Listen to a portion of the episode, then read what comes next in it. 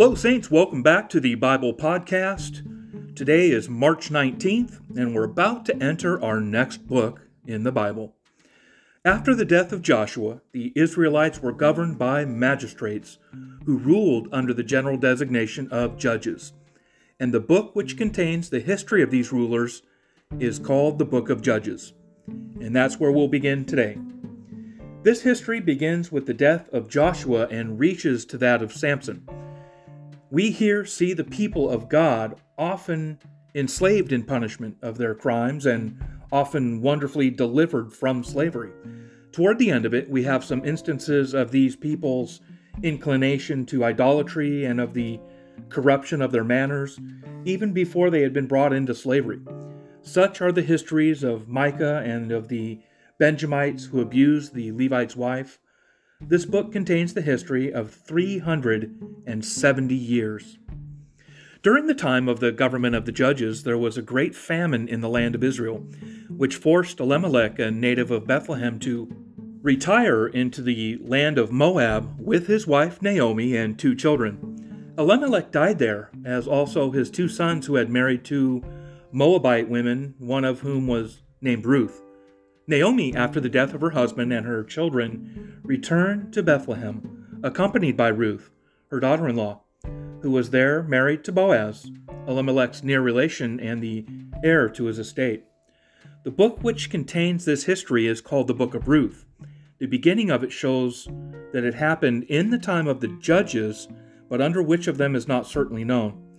Some place in the time of Shamgar or of Deborah, as to the writer of this book, some think that the books of Judges and Ruth were both written by Samuel, and others attribute them to Hezekiah, and others even to Ezra. The Jews place the book of Ruth among the five books which they usually read on all the festivals in the year. These five books are the Song of Songs, Ruth, Lamentations of Jeremiah, Ecclesiastes, and the Book of Esther. In the Hebrew Bibles, they are printed or written apart from themselves and are bound together.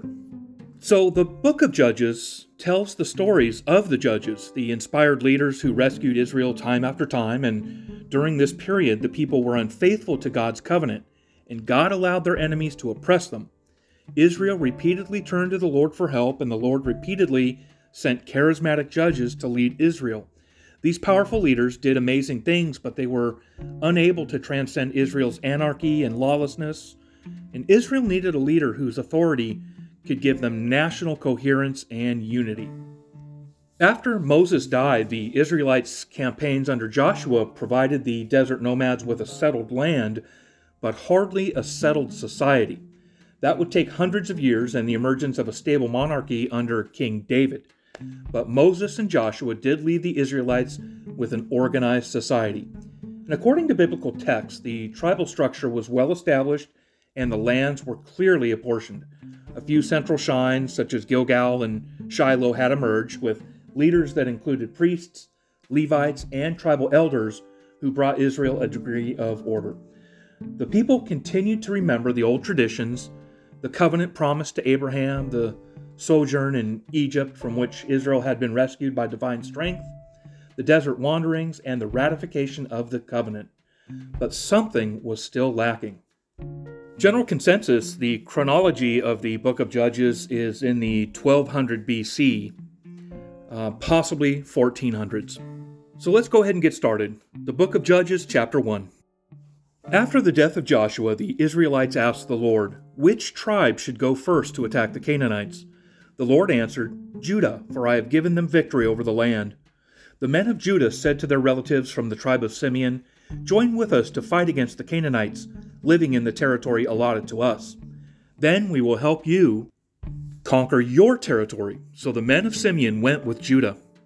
When the men of Judah attacked, the Lord gave them victory over the Canaanites and Perizzites, and they killed 10,000 enemy warriors at the town of Bezek. While at Bezek, they encountered King Adoni Bezek and fought against him, and the Canaanites and Perizzites were defeated. Adoni Bezek escaped, but the Israelites soon captured him and cut off his thumbs and big toes. Adoni Bezek said, I once had 70 kings with their thumbs and big toes cut off, eating scraps from under my table.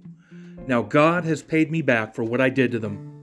They took him to Jerusalem, and he died there. The men of Judah attacked Jerusalem and captured it, killing all its people and setting the city on fire. Then they went down to fight the Canaanites living in the hill country, the Negev, and the western foothills. Judah marched against the Canaanites in Hebron, formerly Kiriath Arba, defeating the forces of Sheshai, Ahiman, and Talmai. From there they went to fight against the people living in the town of Debir, formerly called Kiriath Sepher. Caleb said, I will give my daughter Asa in marriage to the one who attacks and captures Kiriath Sepher. Othniel, the son of Caleb's younger brother Kenaz, was the one who conquered it. So Asa became Othniel's wife. When Asa married Othniel, she urged him to ask her father for a field. As she got down off her donkey, Caleb asked her, What's the matter? She said, Let me have another gift. You have already given me land in the Negev. Now please give me springs of water too. So Caleb gave her the upper and lower springs. When the tribe of Judah left Jericho, the city of palms, the Kenites, who were descendants of Moses' father in law, traveled with them into the wilderness of Judah. They settled among the people there near the town of Arad in the Negev. Then Judah joined with Simeon to fight against the Canaanites living in Zephath, and they completely destroyed the town. So the town was named Hormah.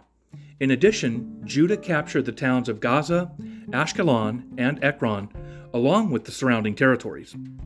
The Lord was with the people of Judah and they took possession of the hill country, but they failed to drive out the people living in the plains who had iron chariots.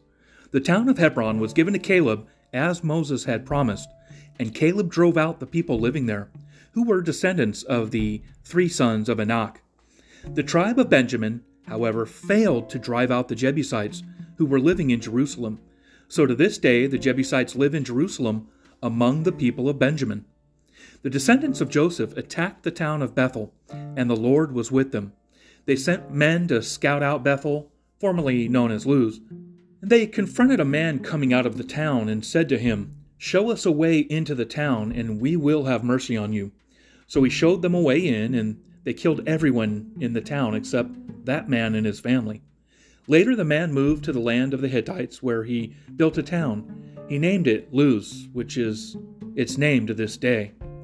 The tribe of Manasseh failed to drive out the people living in Beth Shan, Taanach, Dor, Ibleam, Megiddo, and all their surrounding settlements, because the Canaanites were determined to stay in that region. When the Israelites grew stronger, they forced the Canaanites to work as slaves, but they never did drive them completely out of the land. The tribe of Ephraim failed to drive out the Canaanites living in Gezer, so the Canaanites continued to live there among them.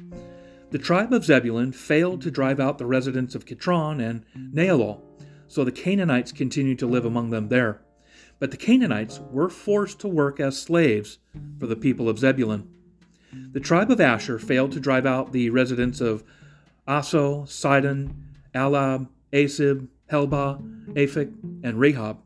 Instead, the people of Asher moved in among the Canaanites who controlled the land, for they failed to drive them out. Likewise, the tribe of Naphtali failed to drive out the residents of Beth Shemesh and Beth Anath. Instead, they moved in among the Canaanites, who controlled the land. Nevertheless, the people of Beth Shemesh and Beth Anath were forced to work as slaves for the people of Naphtali. As for the tribe of Dan, the Amorites forced them back into the hill country and would not let them come down into the plains. The Amorites were determined to stay in Mount Heres Ajalon, and Shaalbim. But when the descendants of Joseph became stronger, they forced the Amorites to work as slaves. The boundary of the Amorites ran from the Scorpion Pass to Selah and continued upward from there. Judges chapter 2.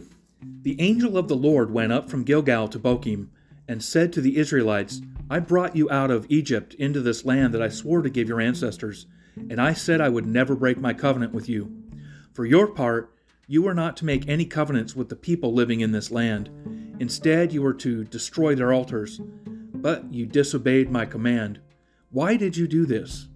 So now I declare that I will no longer drive out the people living in your land. They will be thorns in your sides, and their gods will be a constant temptation to you. When the angel of the Lord finished speaking to all the Israelites, the people wept loudly. So they called the place Bochim, which means weeping, and they offered sacrifices there to the Lord.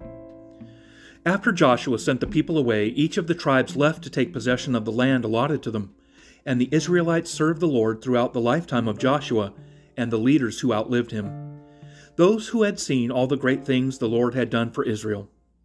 Joshua, son of Nun, the servant of the Lord, died at the age of 110. They buried him in the land that he had been allocated at Timnath Serah in the hill country of Ephraim, north of Mount Gaash. After that generation died, another generation grew up who did not acknowledge the Lord or remember the mighty things he had done for Israel. The Israelites did evil in the Lord's sight and served the images of Baal. They abandoned the Lord, the God of their ancestors who had brought them out of Egypt. They went after other gods, worshiping the gods of the people around them, and they angered the Lord. They abandoned the Lord to serve Baal and the images of Ashtoreth. This made the Lord burn with anger against Israel, so he handed them over to raiders who stole their possessions. He turned them over to their enemies all around, and they were no longer able to resist them. Every time Israel went out to battle, the Lord fought against them, causing them to be defeated, just as he had warned, and the people were in great distress.